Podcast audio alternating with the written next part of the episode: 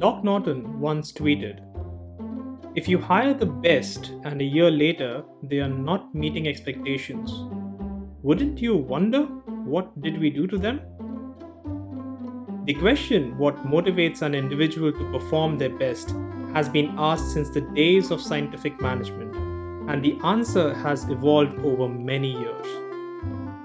The applications of research in this area spans from the fields of education to game designing, and it is needless to say that an organization that has motivated people has better products and services and much happier shareholders. So, to discuss this further, joining me today is Priya Kher. She is the director of Collective Quest, a psychologist and an executive coach who has been supporting organizations to develop their people capabilities since more than 20 years. So, welcome everyone as we deep dive into the wonderful world of a motivated workforce. I am your host, Vishal Prasad, and this is Enterprise Joy, educating organizations to be awesome.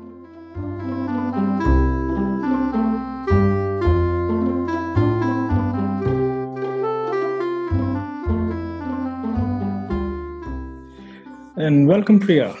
How have you been doing during this pandemic? Uh, thanks so much, Vishal, and uh, thanks for having me on this. My um, pleasure.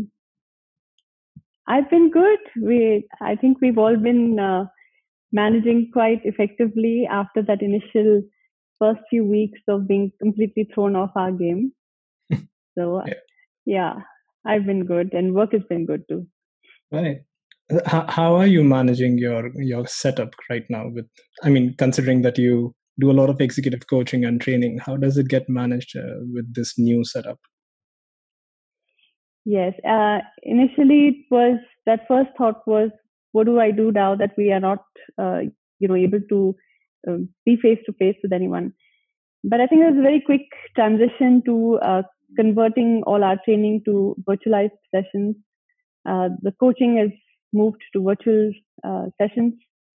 One of the things we try and do is make sure that uh, we, as far as possible, have this face-to-face connect the way you and I connected right mm now. Mm-hmm. So, uh, you know, with videos on does make a, a lot of difference.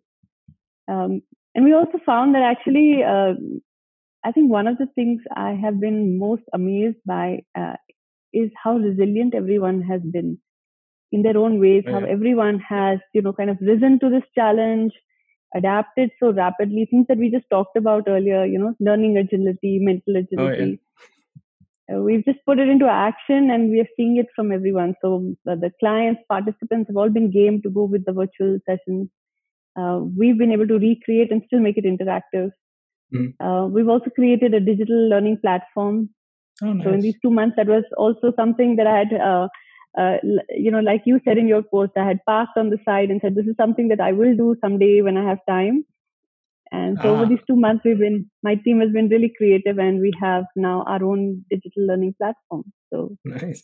So there was this post on, there was this post on WhatsApp recently, right? What led to the digital transformation of your organization? Was it the leadership, the people, or the pandemic? And most of the people the pandemic. pandemic. yeah, the pandemic. Yeah, yeah which one do you prefer though? Doing things online or doing things in person? And i ask this only because i know a few people who are like really really happy with this setup. I'm not one of them but i i have mm. i do know people who are.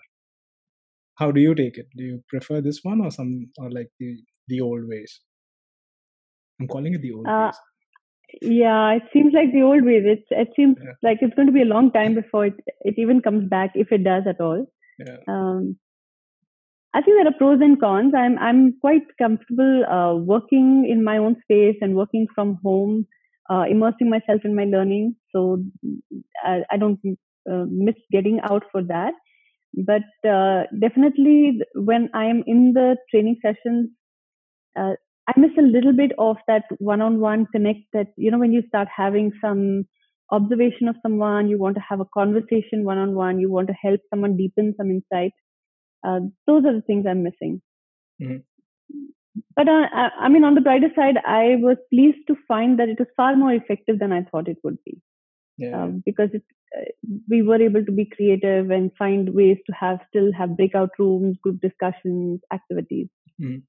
Uh, but I miss that one-on-one conversations to help someone yeah. just get a little bit more out of the session. I mean, so you were saying right, that people basically, uh, I found that people have become a little less rude uh, with with a lot of things. So they and they kind of empathize a lot more now because they know that the, yes. the kind of situation that we are going through, and yeah. that's yeah. that transition has been pretty uh, yeah. pretty new for me in in a lot of cases. So not to say that all of my clients are rude, but then then there are uh, there are certain times when you have had interactions with certain people which are not very different and and those kind of things are like uh, yeah it's it's a nice refreshing kind of a taste. Yeah. Okay. you know we, it's interesting you say that. We used to say uh, that a common ground is the first thing you try and establish in order to have effective relationships.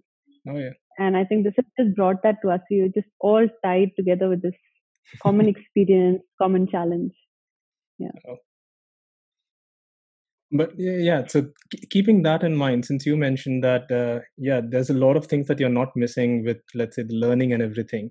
So mm-hmm. with the theme today uh, the first question i have excuse me is uh, uh, what motivates you as an individual? And uh, it'll be nice if you can like share one of your stories which have been driven because of an intrinsic motivation. That'll be a nice place to start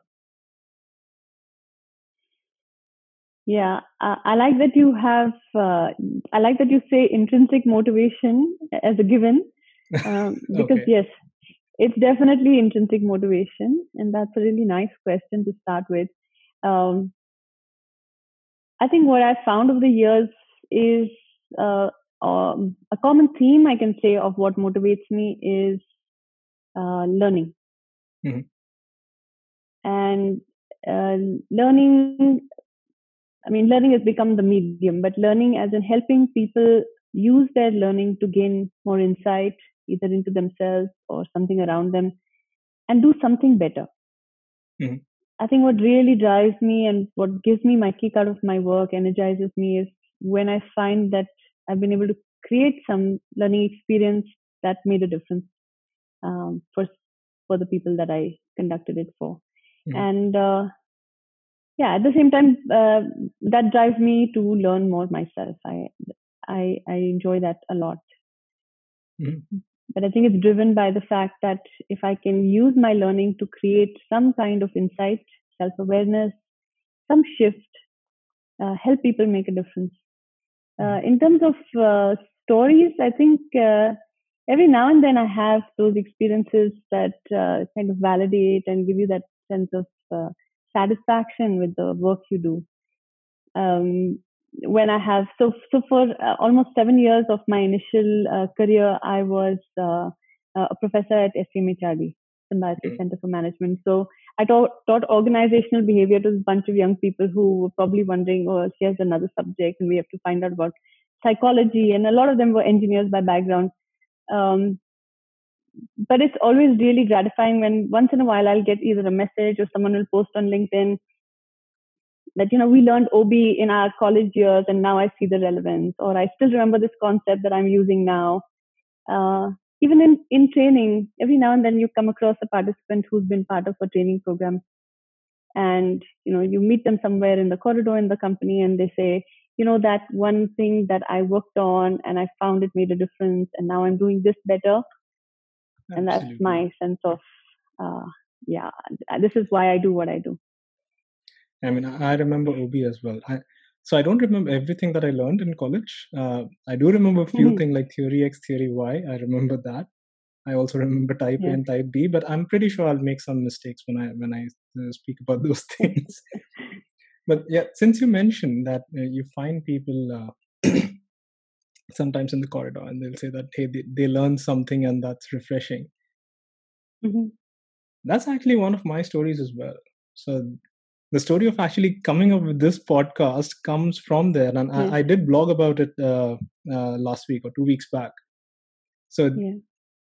the the thing with enterprise joy is i've had this domain for some time now and uh, Mm-hmm. The intention always was that, hey, I'll do something with it. And the idea was mm-hmm. always about education.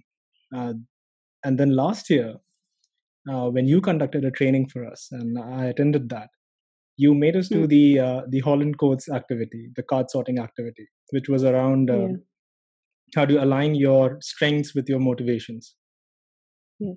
And that was the time which was like a game changer for me because after that activity i did realize what uh what i was missing so i was like i was i became very silent and i remember you coming and asking me uh, just after lunch as to why am i so silent Hmm. and the only thing that was going in my mind at that time was that uh, there are things that i like doing uh, like something Hmm. that motivates me but i don't Yeah. get to do all of that in the Hmm. organization. And that's probably the reason why i was doing professional training at that time and uh, a, a year before that. Hmm. and it, it just clicked that hey maybe i do this because it motivates me.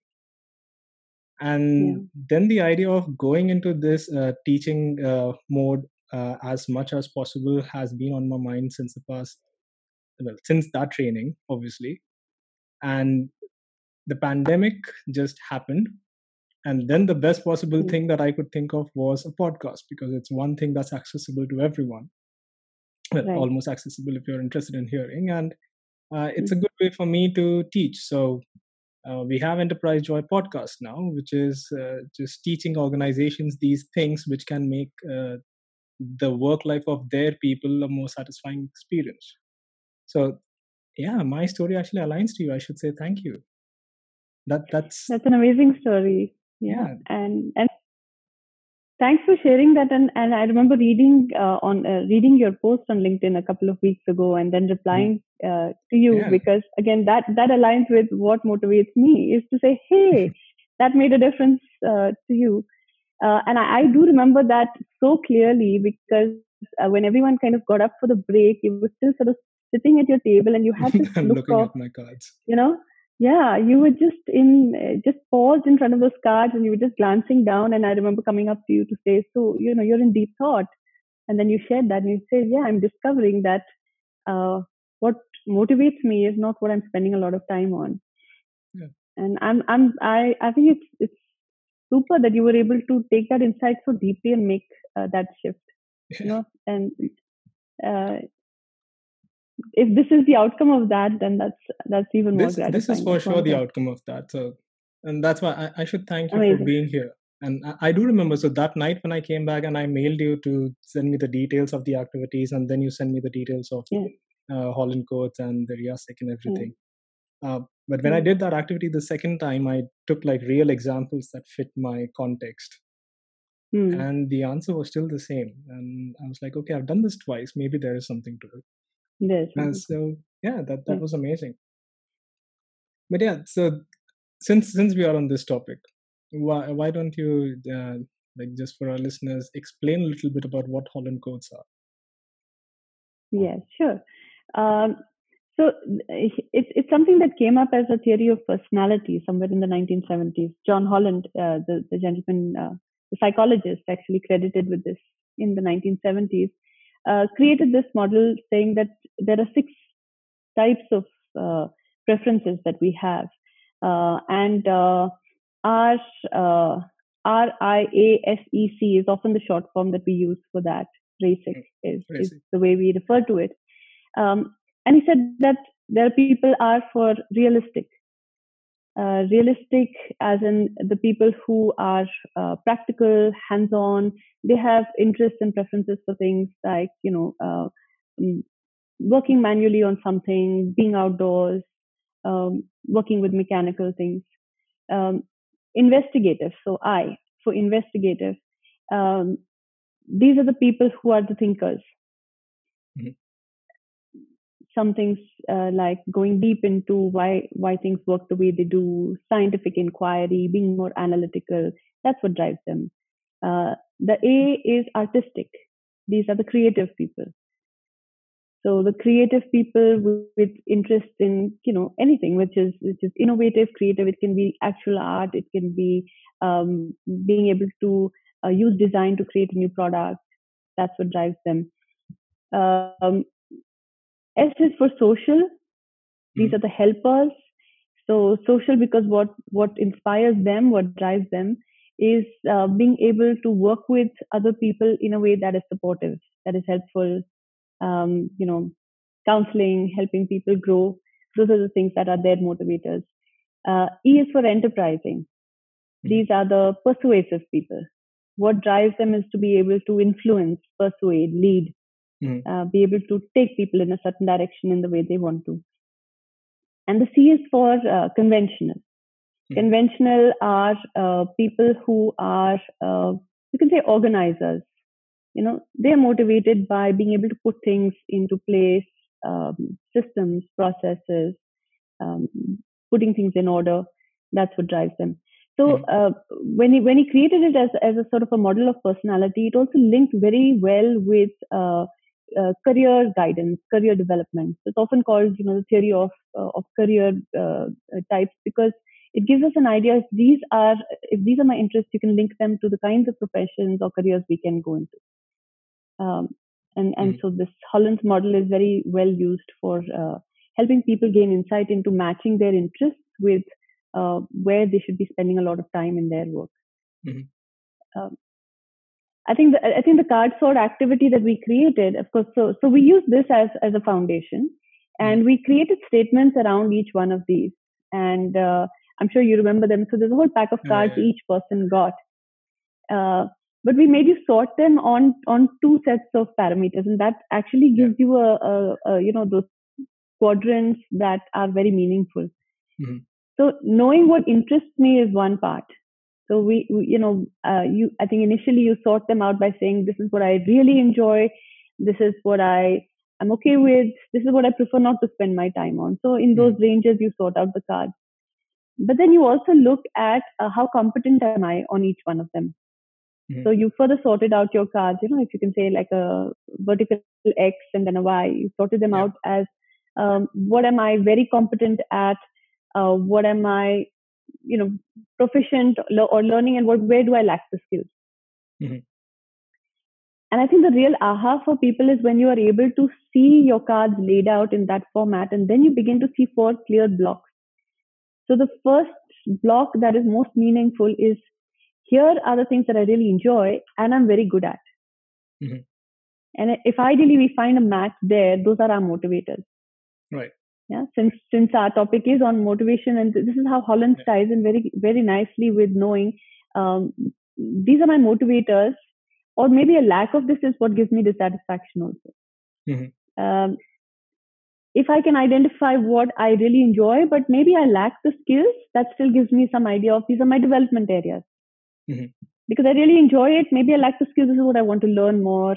I want to be able to do more of it. And then if I learn it, it would move into the motivators uh, quadrant. Mm-hmm. Um, in in in the third quadrant would be what we would call burnout skills. Mm-hmm. These are our clues of why I'm restless in a job or um, you know maybe even want to leave or or I'm looking for change because here is where I am very good at it but I prefer not to use those skills. I don't yeah. enjoy it at all. Yeah. And I can relate that very uh, uh, clearly with some of the, uh, you know, decisions I've made in my own career where at some point I said, okay, this is where I need a shift because I'm doing this very well, but it doesn't drive me, you know. Uh, and then the fourth final quadrant is unimportant. I'm neither good at it, I lack the skills, and nor do I enjoy it. So we hmm. can disregard cards that come into that. And that's how we used Hollands to create that card sort. Right. I mean, the burnout thing I can completely relate to. I have been there, and yeah, it's it's yeah. not a nice situation to be in. But but the amazing thing about this exercise was so whenever we speak about strengths and weaknesses, as in at least mm-hmm. when I have spoken in the past, and uh, mm-hmm. if I'm speaking with someone, the usual first point is that hey, you're good at this, or this is your strength, but here is the other thing mm-hmm. that that's your weakness, and you're supposed to still do that. So why don't you work on it so that your weakness improves? Uh, improves as in weakness becomes a strength. But that's not the thing. The thing that uh, that you made us do was that you have your strengths, and there are there's these uh, few things that you really enjoy doing. So you build on top of it. Mm. That was mm. again the second thing that was new for me, because here I was not hearing that hey you should Im- like work on your weakness. It was to say that you should do more of your strengths and Yeah. at least I, I haven't seen a lot of that happening in a lot of uh, my previous organizations and uh, a lot of the teams I've worked with. So that was itself new for me, and yeah, that that exercise was a game changer for me. I, I can still say that. Yeah.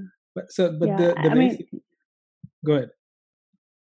I was saying that that that approach to trying to find that sweet spot for ourselves in our work, uh, if if we are aware of that, or as closely as possible, we are able to match that, um, um, is what would create meaningful work or allow us to be more motivated. If we could find those um, behaviors that are I enjoy and I'm good at, Mhm. that would be the ideal. That'll be the ultimate mot- motivation. Yeah, yeah. But do these change over time, or are these like fixed for individuals?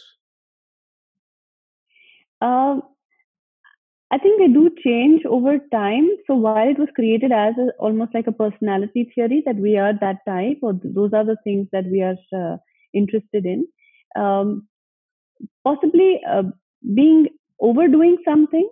So Mhm. you you could you could convert a strength into a burnout area if Mhm. you were overdoing something that you are good at, and then you begin to find that it it loses its uh, you know ability to bring joy. You are no longer that interested in it Right. uh, and yet you are spending most of your time in it.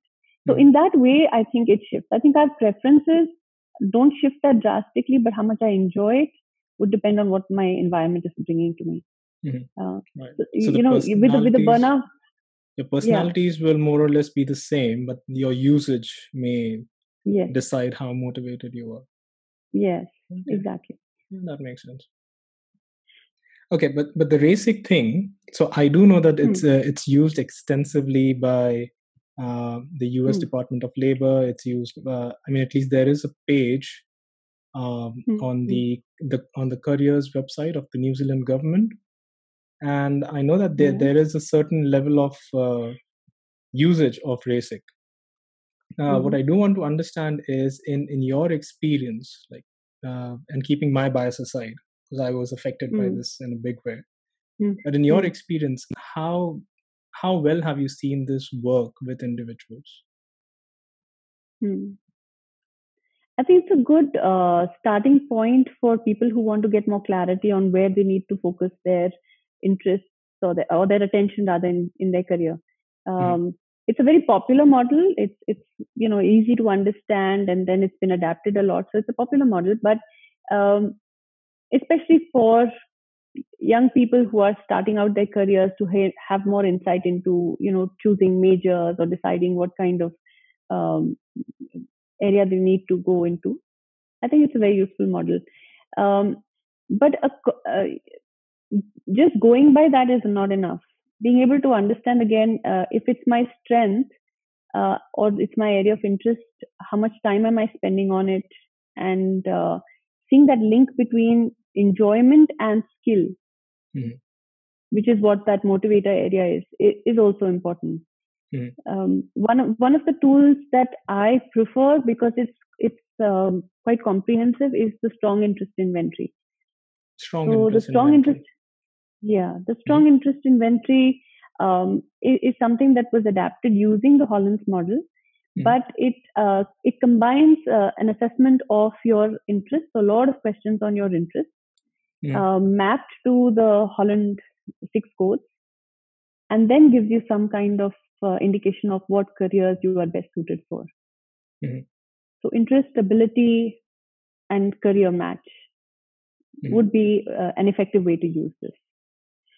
And do like universities usually use this, or can they, They use it? some form of this. Okay. Yeah.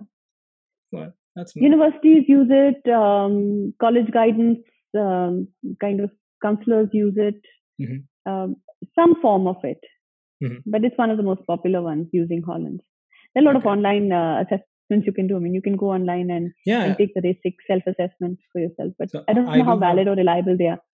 No, I, I do have one. So, so the U.S. Uh, Department of Labor they have their website on which they Hmm. uh, Hmm. they have this uh, profiler that you can create for yourself. So I tried it out. Okay. uh, Okay. I haven't seen the results, but yeah, for for the listeners, I will uh, leave out uh, a link in the description so you can also try it out. So they have their own way of going through 28 questions, if I'm not wrong, and then they basically give you where do you fit in the RASIC, and okay. then the website actually has a lot of job listings. So I think that's a way for them to link the two. Hmm. But yeah, Hmm.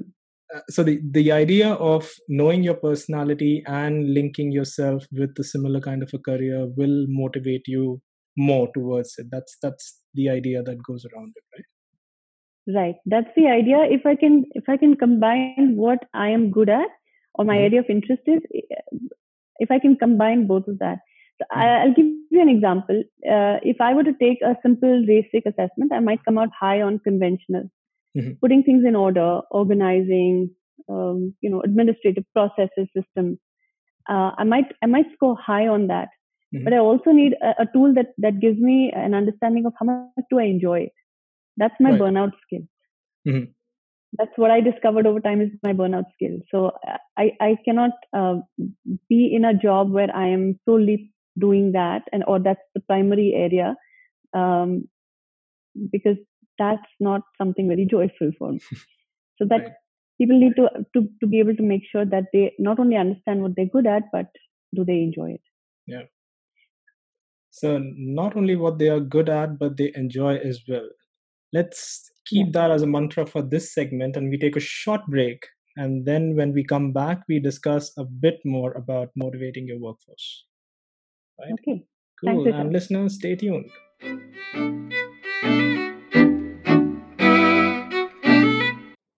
If you like what you're hearing, then do subscribe to this podcast for more of Enterprise Joy. You can get a complete list of platforms where this podcast is available on anchor.fm slash enterprisejoy or on our website enterprisejoy.com.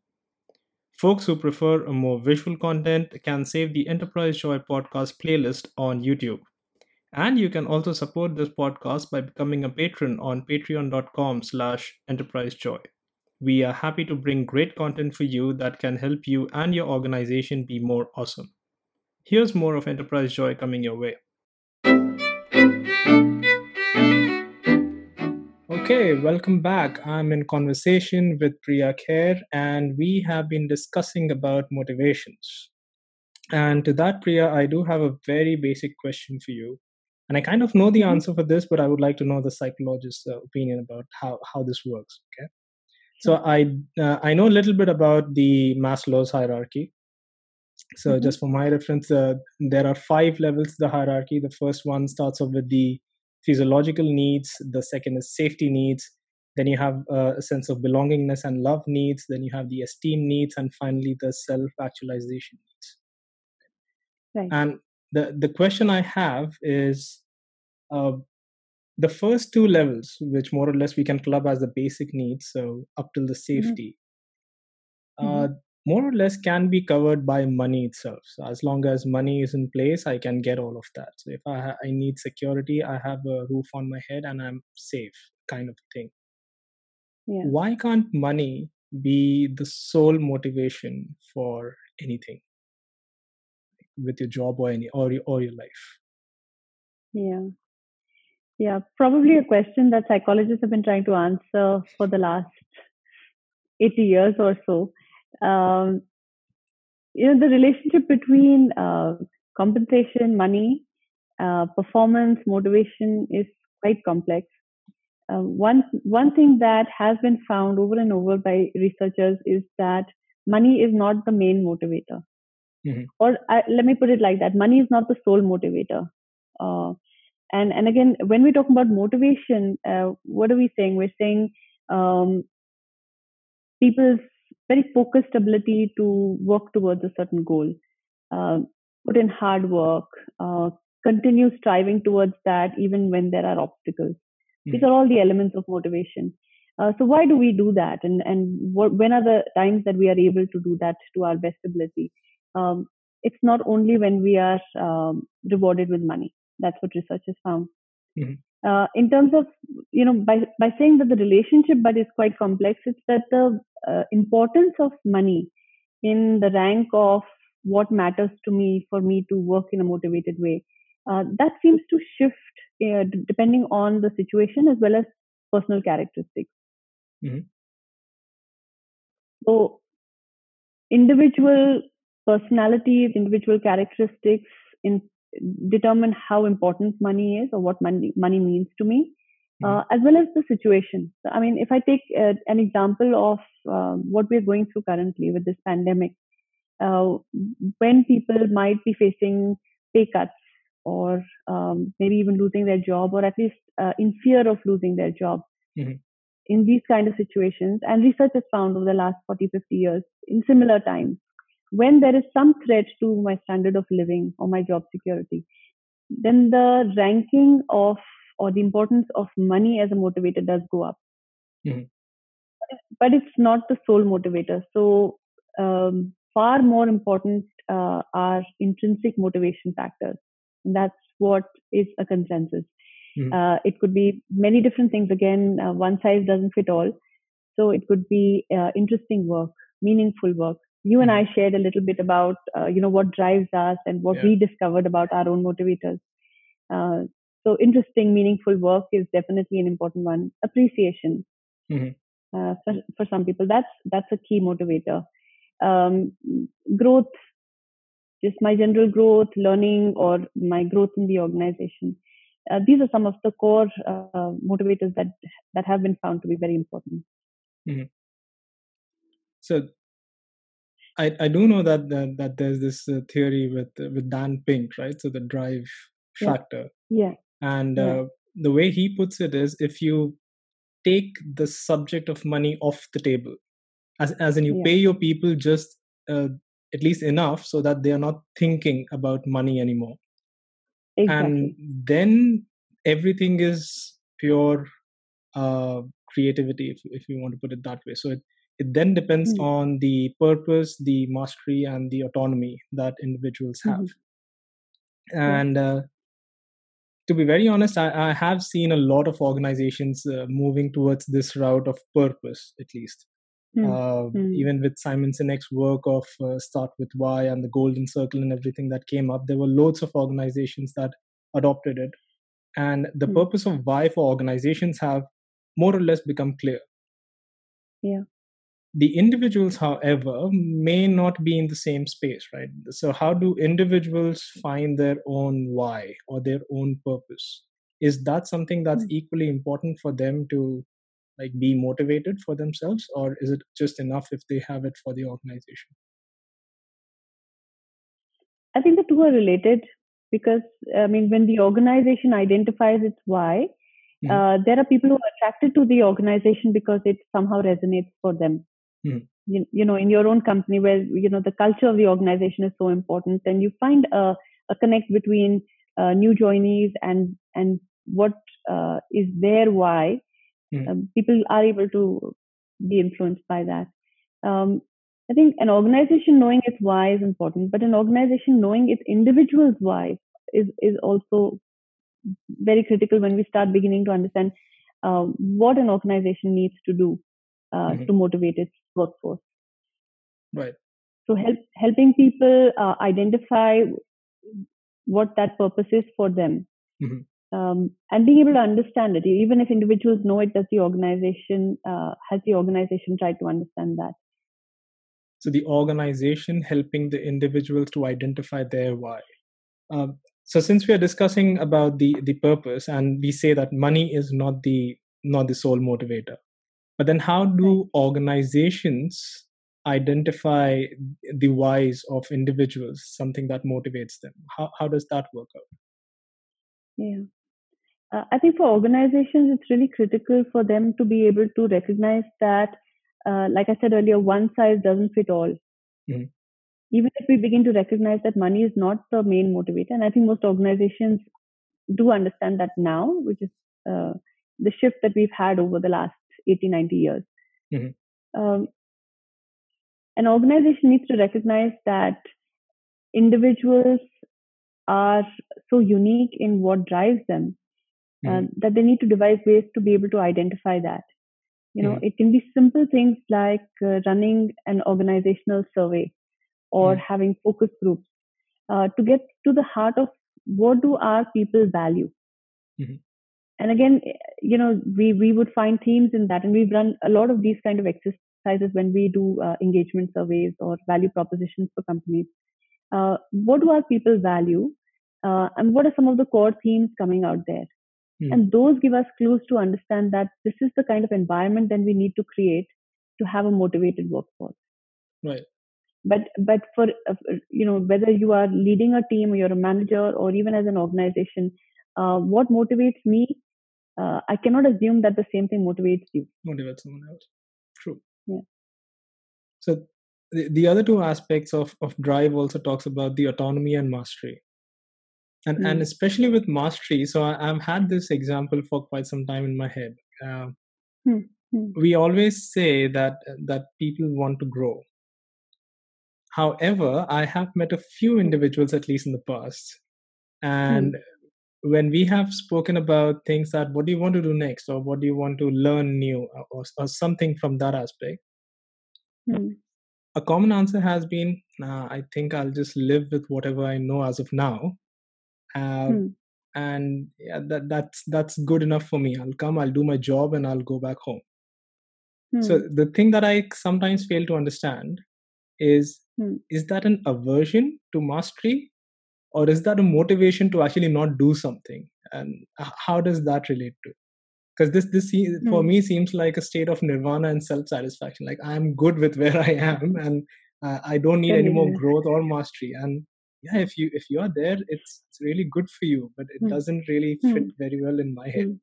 How does that work? Yeah, yeah, that's a really interesting question, uh, and I think again it's a question of uh, uh, defining mastery differently. Mhm. Each individual possibly defines mastery differently. So maybe for you, uh, you are uh, thinking mastery is uh, maybe at your craft or learning, uh, or in some way putting in that effort to know more. And then when you Mm. see someone who says, Well, I'm okay with what I know and I'm happy to just do my job adequately and head home, we don't know what they're heading home to and what they're driven by there and what mastery Yeah. they're developing in a, in a different area. So it may not be knowledge or it may not be um, being a master of my craft. Mhm. Uh, and again, and again, this is insight that the same thing that motivates one individual need not motivate the other. Uh, it's it's like the example I used to give when uh, you know I worked with young students at the uh, initial start of my career as a counselor, and I would hear uh, you know a parent or a teacher saying this child is just not motivated, Mhm. you know, and I would always think that I, and in fact share with them that nobody lacks motivation. It's just that they're motivated for something different. Right. Uh, so so this child is not studying, but he's spending hours playing his drums or he's spending hours reading Harry Potter. He's motivated or she's enough. motivated.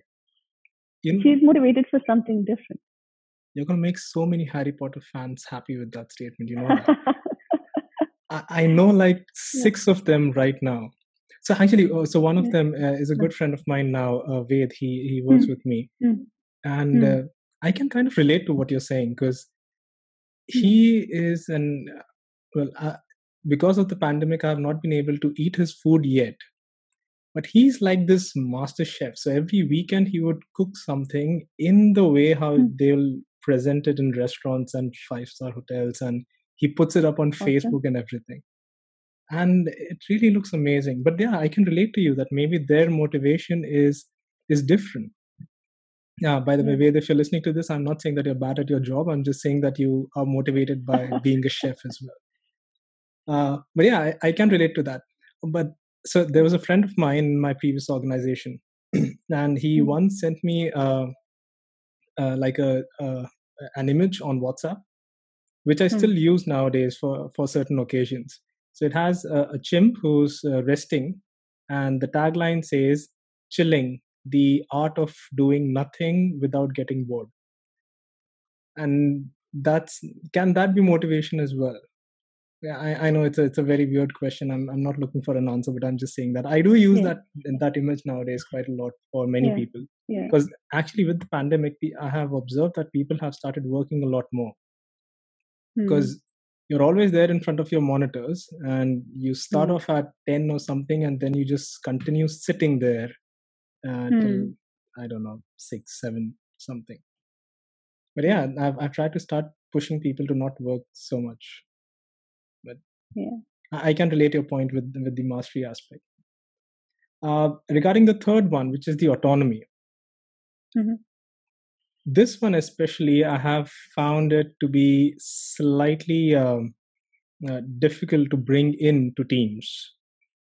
Uh, Hmm. and especially if if i'm working with certain leaders or managers who have this sense of losing power so when we speak about having a self-organized or a self-managed team and Yeah. provide the people in the team autonomy to do their work by themselves as decide how they want to create something when uh, the goal is Hmm. presented to them Hmm. there are times when individuals find it difficult to let go of the control Yeah. uh, what I would like to understand from you is when you coach uh, executives or people in, in companies and you come across this kind of a situation, how how do Hmm. you work around it? How do you make them understand the importance of autonomy and self-organization?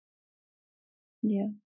Um, again, really relevant, and and like you were sharing that with uh, the research that Dan Pink put out in his book Drive, um, being able to uh, recognize the importance of uh, purpose, being able to uh, recognize the importance of mastery and now autonomy uh, are really critical in in understanding that money is not the main motivator.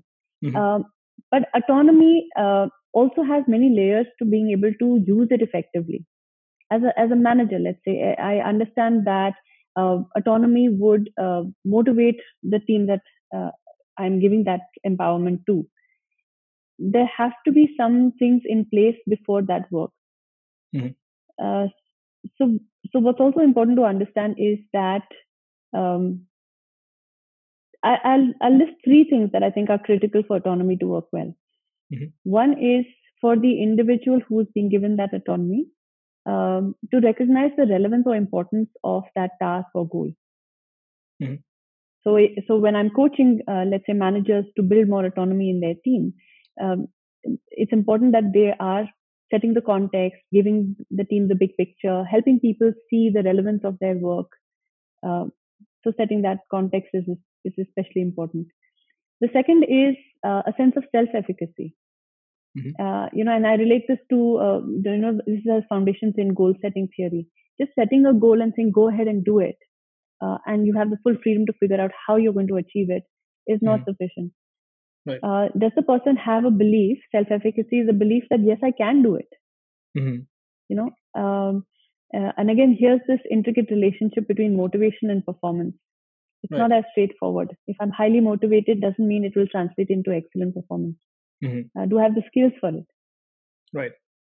so the second thing that that again uh, uh, leaders often recognize or team leads recognize that uh, does my the, the person that i'm giving autonomy to believe that they have the necessary skills and they can do it have I created that sense of self efficacy or have I equipped them with the skills? Do they need more training? You know, is that in place? Uh, Right. and the third most critical thing is uh, regular feedback. Absolutely. So again, autonomy is not letting go and saying, well, come to me when it's over and then, you know, I'll tell you whether you were on the right track or not. Mhm. Uh, for people to be able to really thrive when they are empowered, they also need regular feedback. Am I on the Mhm. right track? Is this going well? Uh, does something need to change? Right. Yeah. So, so in the last episode, we did discuss about the OKR and CFR combination, and that pretty much talks Yeah. about the same thing. Like you have a goal set, Yeah. but then you have this uh, continuous uh, performance uh, management that has to happen, which comes with Right. uh, regular feedback and doing a pulse check and stuff like that. Yeah, I agree with that. Absolutely. Absolutely. But yeah, I mean, so if money is not the motivator or if money is off the table, then we have the purpose, we have the uh, mastery, and we have the autonomy. Right. Can we then safely say that if these three things are provided, Hmm. then the the top two big sections of uh, Maslow's hierarchy gets fulfilled? So uh, the psychological needs and the self actualization will that get fulfilled if these three things get managed somehow? Yes, I I, I think they they are. Uh, you can definitely map them to Maslow's pyramid, and these are in that area of uh, esteem, whether it is esteem from others or it is self-esteem. Um, when I'm able to fulfill the sense of purpose, mastery, and I have the autonomy to achieve it, um, it would it would match with that and self-actualization. Yeah. Mm-hmm. Um, but just as a rider, again, I would say that it's important for the organizations to recognize that what is purpose and what is a sense of mastery can be very, very unique to each individual. Yeah. Cool. So I think it's a good time to take a break on that when we let organizations sure. to think about that a little bit of how they can help their people uh, gain mastery and provide autonomy. Uh, but when we return, we discuss about uh, desire profiles and see how that works out with motivations. Okay, look cool. forward.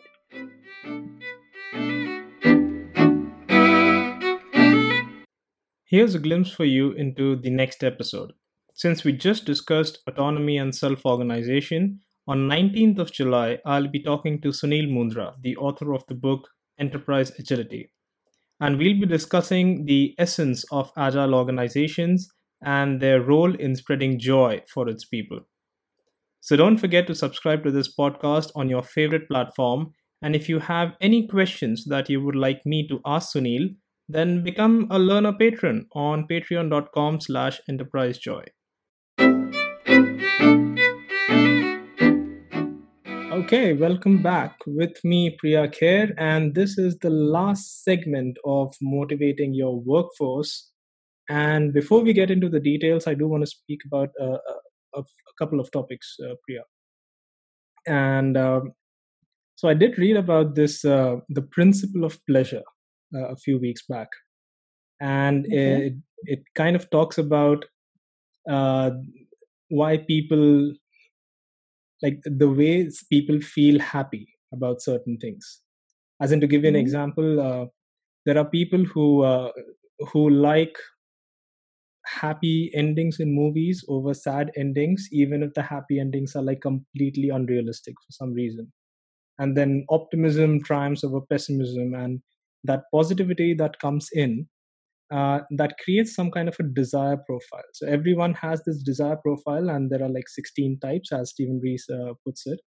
Uh, but based on this desire profile, you come up with some way of feeling happy and that's like your principle of pleasure if you want to put it and mm-hmm. i actually wanted to share one of the stories with you and then get your yeah. views about it so it happened uh, not very recently but uh, let's say a few years back and mm-hmm. uh, the way the story goes is so i was working in this team uh, i was a ba at the time and uh, mm-hmm. I had uh, a tech lead, and uh, who the two of us were responsible for work of uh, managing the work in the project. Okay. And uh, we got this new person in the team, and for some reason, the there was a lot of conflict between uh, these two people in the team with mm-hmm. the way of working. with certain outcomes that were desired by both the people. And I kind of mm. saw a few things that did happen. For example, during meetings, I would see that this person, uh, if they would put forth a point, but for some reason mm. the point got challenged, which is fine because you're having a team conflict and you're brainstorming. But if the point got hmm. challenged, mm.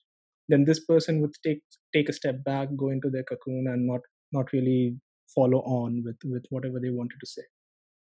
Hmm. And the conflicts even went to a point where uh, there were things raised about issues with certain things, uh, whether things are happening the way they wanted or not, and stuff like that.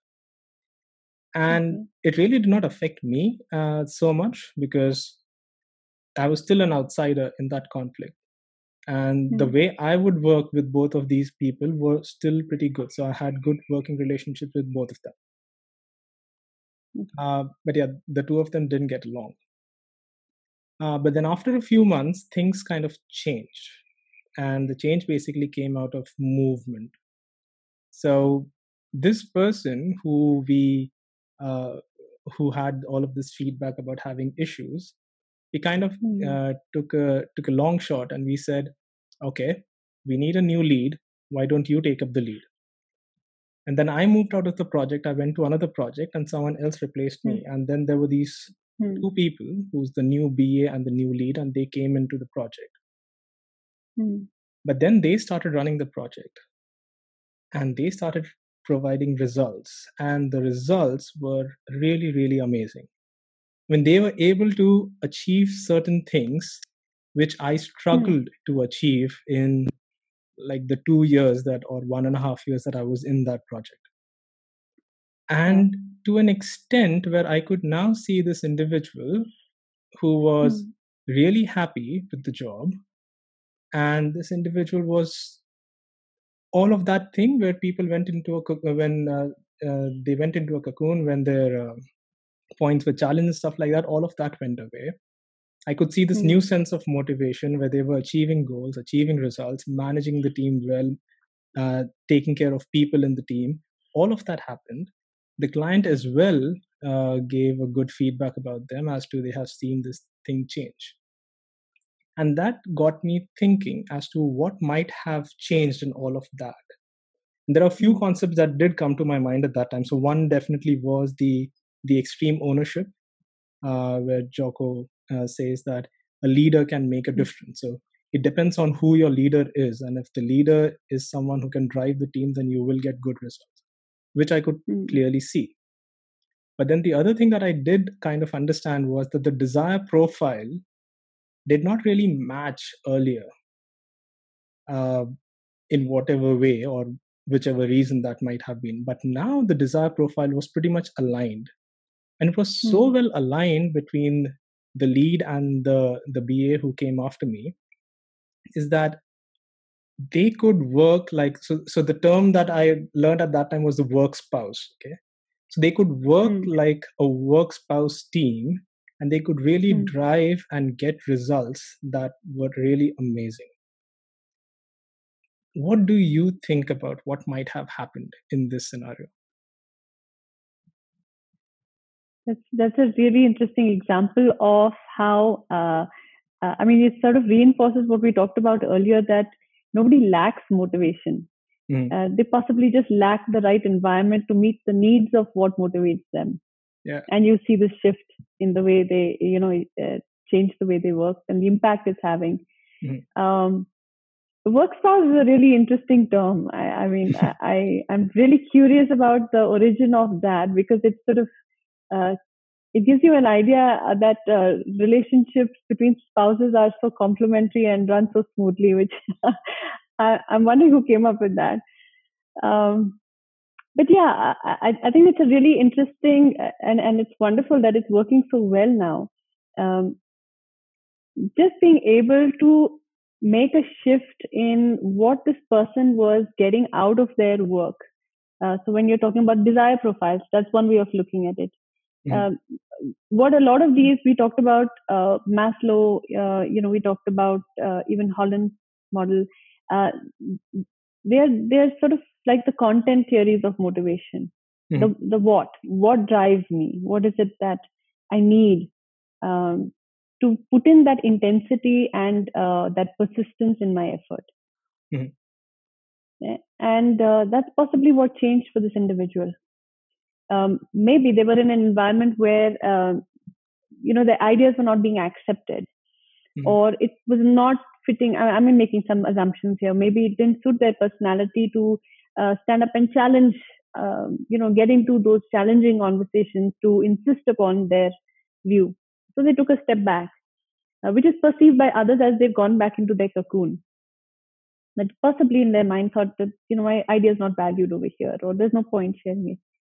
Uh, and now you've put the same individual in a in in a situation where uh, they can influence, Mhm. they can share their ideas, uh, or even uh, drive the team with their ideas. Uh, they are heard. Yeah. And so you see you see how a person can thrive if the environment uh, is conducive to meeting their needs. So i mean that's what it for sounds me like to me for me it worked out in this situation because there was a change in the team Hmm. I wouldn't suggest organization to do that all the time. I mean that that shouldn't be Yeah, the yeah, the way yeah, uh, to bring in motivation. But then still to say that that might still work. That may still be uh, one of the ways of uh, motivating someone to bring the results that they can. Yeah, but I think I think your story also highlights something that uh, again is really critical for us to remember both as uh, either people leading teams or as an entire organization Mhm. is to not make assumptions about what motivates an individual. Mhm. Uh, not make assumptions that the same thing that motivates me motivates another individual. Right. Um, to to explore more or have avenues for people to be able to share what they value Mhm. whether it is in one-on-one conversations when you are leading a team or it is at an organizational level surveys to understand what you value um, Mhm. it's it's sort of a word of caution also the story to say that you know you you could have gone with that assumption of this person is not very effective Yeah. if you hadn't had this switch you wouldn't have seen uh, the transformation Mhm. Uh, so it's also sort of a tale of caution to say uh, have we explored and asked enough to be really clear in what do you value and then are we helping create that environment that meets those needs Mhm. Yeah, I think at some level this also goes down to we kind of trusted the individual anyway. I mean, we trusted Yeah. if, if this Yeah. individual is in the organization and we have seen something Hmm. in them because of which they are in the organization, then yeah, Hmm. maybe the situation is not right and it can change. And I think that was the Right. the long shot that we took, and it, yeah, it turned Yeah. out to be great.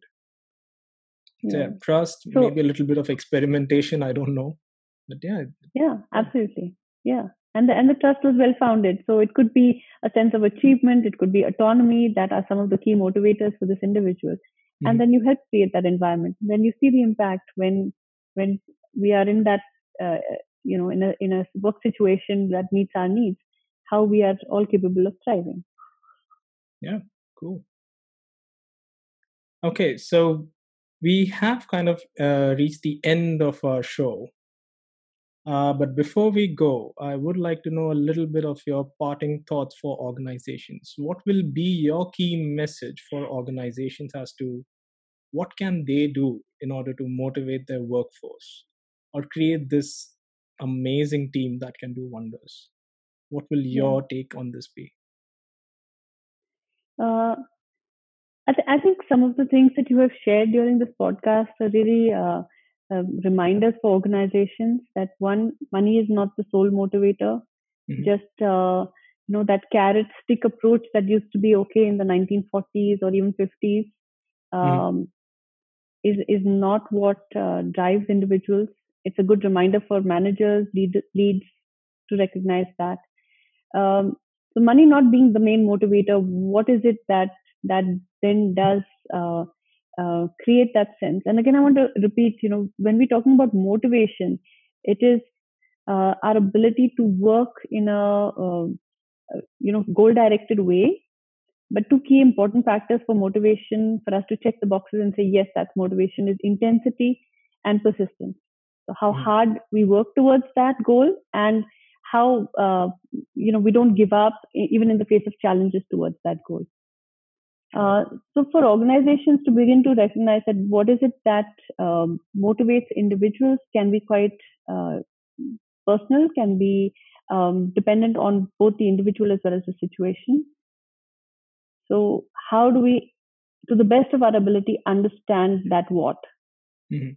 Or or in Simon uh, Sinek's way, uh, the why? And why? have, have, have we made assumptions or have we really explored and asked? And if Mhm. we um, if we can hit the nail on the head and identify maybe a few key factors that are common amongst our workforce Mhm. uh, of what is valued, then how do we go about building that environment, uh, meeting those needs, so that we can have that uh, driven, motivated workforce. Wow, amazing. Okay, with that, thank you very much for being here. To be very honest, every time I speak with you, I learn something new. My key takeaway for this one was for sure the mastery point that we discussed. Uh, very honestly, yeah, maybe the mastery just lies elsewhere, but it it for sure lies somewhere. Yeah, that I think every time I speak, I will learn something new uh, anyway. So thank you very much for being a part of this episode. It was really, really nice having you. Thanks a lot. Thank you. Thank you so much, Vishal, for having me. And I want to share from my side that you know the learning is two way.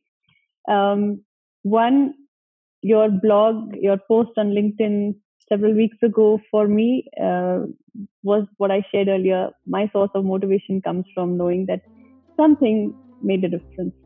Uh, and the other is just having this conversation with you, uh, some of the really uh, insightful questions you had, or uh, you know, some interesting take on things you had, uh, gave me food for thought too. So I think I, I learned a little bit more about things that I might be very familiar with, but just in the way you asked the question, it helps me too. So, so we learn. I learn from you too. To relearn. Yes. Yes. Cool. Thanks a lot, Thanks and so you much stay for safe. this. That was Priya Kher. And every time I speak with her, there's always something new to learn. Hope this episode was just as educational for you as it was for me. For more of Enterprise Joy, subscribe to this podcast on your favorite platform and on YouTube so you don't miss any episode. Patrons on patreon.com slash enterprisejoy get some exclusive benefits, so do check out what we have to offer. The details of our upcoming episodes can be found on our website, enterprisejoy.com, and you can send your feedback and comments to vishal at enterprisejoy.com so our podcast can continuously improve. So until next time, thank you for listening to this podcast. Take care and stay safe.